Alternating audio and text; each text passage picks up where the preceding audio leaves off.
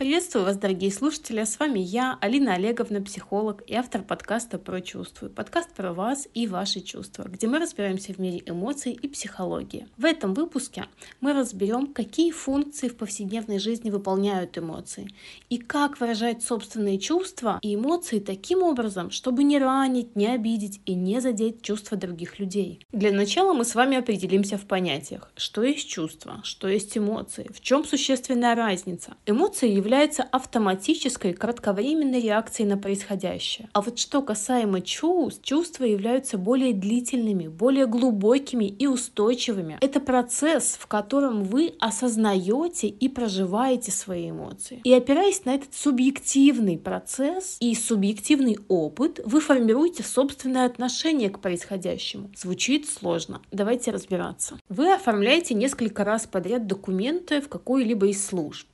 И в результате вам раз за разом отказывают. В моменте вы можете ощущать такие эмоции, как раздражение, обида, злость, в результате чего у вас формируется какое-то отношение к себе, к самому процессу оформления документов, к структуре, которая дотошно проверяет каждую бумажку. В этом месте, в зависимости от того, на что вы будете опираться, вы отреагируете по-разному.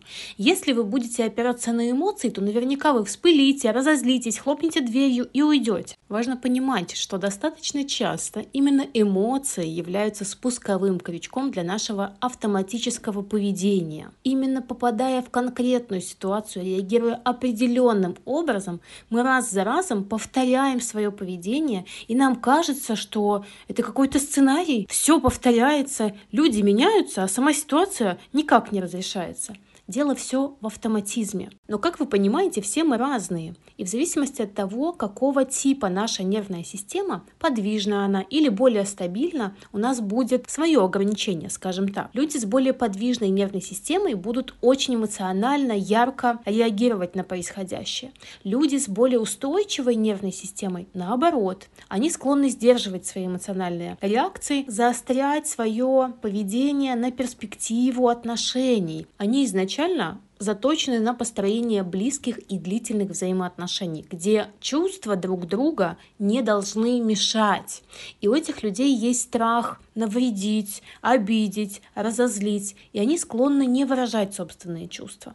А вот что касается людей с более подвижной нервной системой, они не особо смотрят на чувства, эмоции и переживания других людей. Они делают так, как им комфортно. И для этих людей разный фокус в психотерапии будет. Для одних – сбалансировать их эмоциональную систему, для других – наоборот, научиться выражать собственные чувства, делиться ими. Почему важно отличать чувства от эмоций? Чувства показывают вам ваше субъективное отношение к чему-либо, которое зачастую является оценочным суждением. Выражая их, вы говорите о себе, про себя и для обозначения себя, своей позиции. А вот когда вы выражаете эмоции, в этом случае там нет вашего отношения, оно еще не успело сформироваться. Вы не успели отрефлексировать то произошедшее. Вы просто автоматически среагировали. И в этом случае действительно можете неумышленно кого-то задеть, обидеть. Но, друзья мои, в этом месте хочу процитировать Гёте. «Хороший человек просит прощения за свои прошлые или нынешние ошибки, а великий исправляет их». Поэтому крайне важно осознавать разницу и давать себе время сформировать собственное отношение к происходящему. И замечать людей, которые вам не дают, не позволяют этого сделать. Как правило, вас торопят манипуляторы, токсичные люди. Те люди, которые не заинтересованы в вашем комфорте и благополучии. Вот почему крайне важно научиться понимать, определять и выражать собственные чувства. Ведь у чувств и эмоций есть несколько важных функций, и чаще всего они переплетены между собой. Выражение чувств – крайне необходимый процесс. Он позволяет иметь свой внутренний навигатор, опираясь на который вы для себя понимаете, насколько та или иная потребность закрыта. Так, например, чувство голода, которое возникает, позволяет нам понять, какой объем еды мне необходим для того, чтобы удовлетворить эту потребность. Какое блюдо я на самом деле хочу? Какой температуры должно быть блюдо? Может быть, я хочу что-то горячее или, например, холодное. Чувства позволяют оценивать ситуацию, в которой вы оказались. Эмоции и чувства помогают сориентироваться в окружающей действительности, оценить,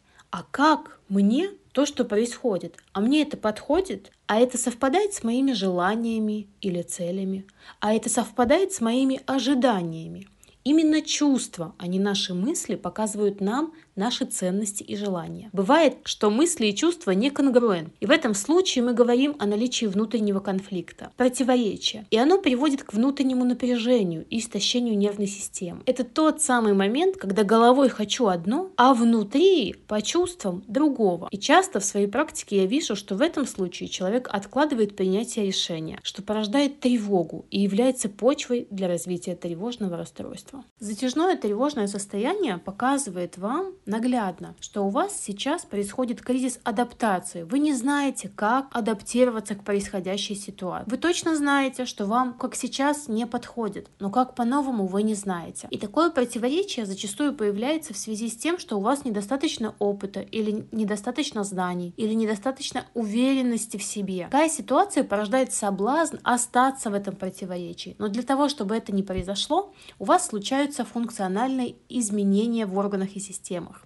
функциональные симптомы, так называемые. Это значит, что за ними нет органической патологии, то есть заболевания органов и систем, но присутствуют изменения в работоспособности органов. Чувства и эмоции имеют адаптивную функцию. Они регулируют наше поведение. Благодаря чувствам и эмоциям мы можем обратить внимание на противоречие и разрешить его здесь и сейчас. Чувства и эмоции задают вектор нашему поведению. Сложно себе представить общение без эмоций и чувств. Эмоции могут как мотивировать, так и останавливать. Выражая себя через чувства и эмоции, мы в общении с людьми выстраиваем близость. Именно способность к более глубоким переживаниям, чувствам является неотъемлемой составляющей длительных взаимоотношений. Выражая себя в эмоциях и чувствах, мы формируем и выражаем свое отношение к происходящему и можем ими делиться с другим, а также любопытствовать, а как ему то, что происходит. Эмоции и чувства показывают нашу индивидуальность, но вместе с этим именно они позволяют замечать разницу между нами и с любопытством и интересом приближаться к другому человеку, не похожему на нас. Спасибо, что провели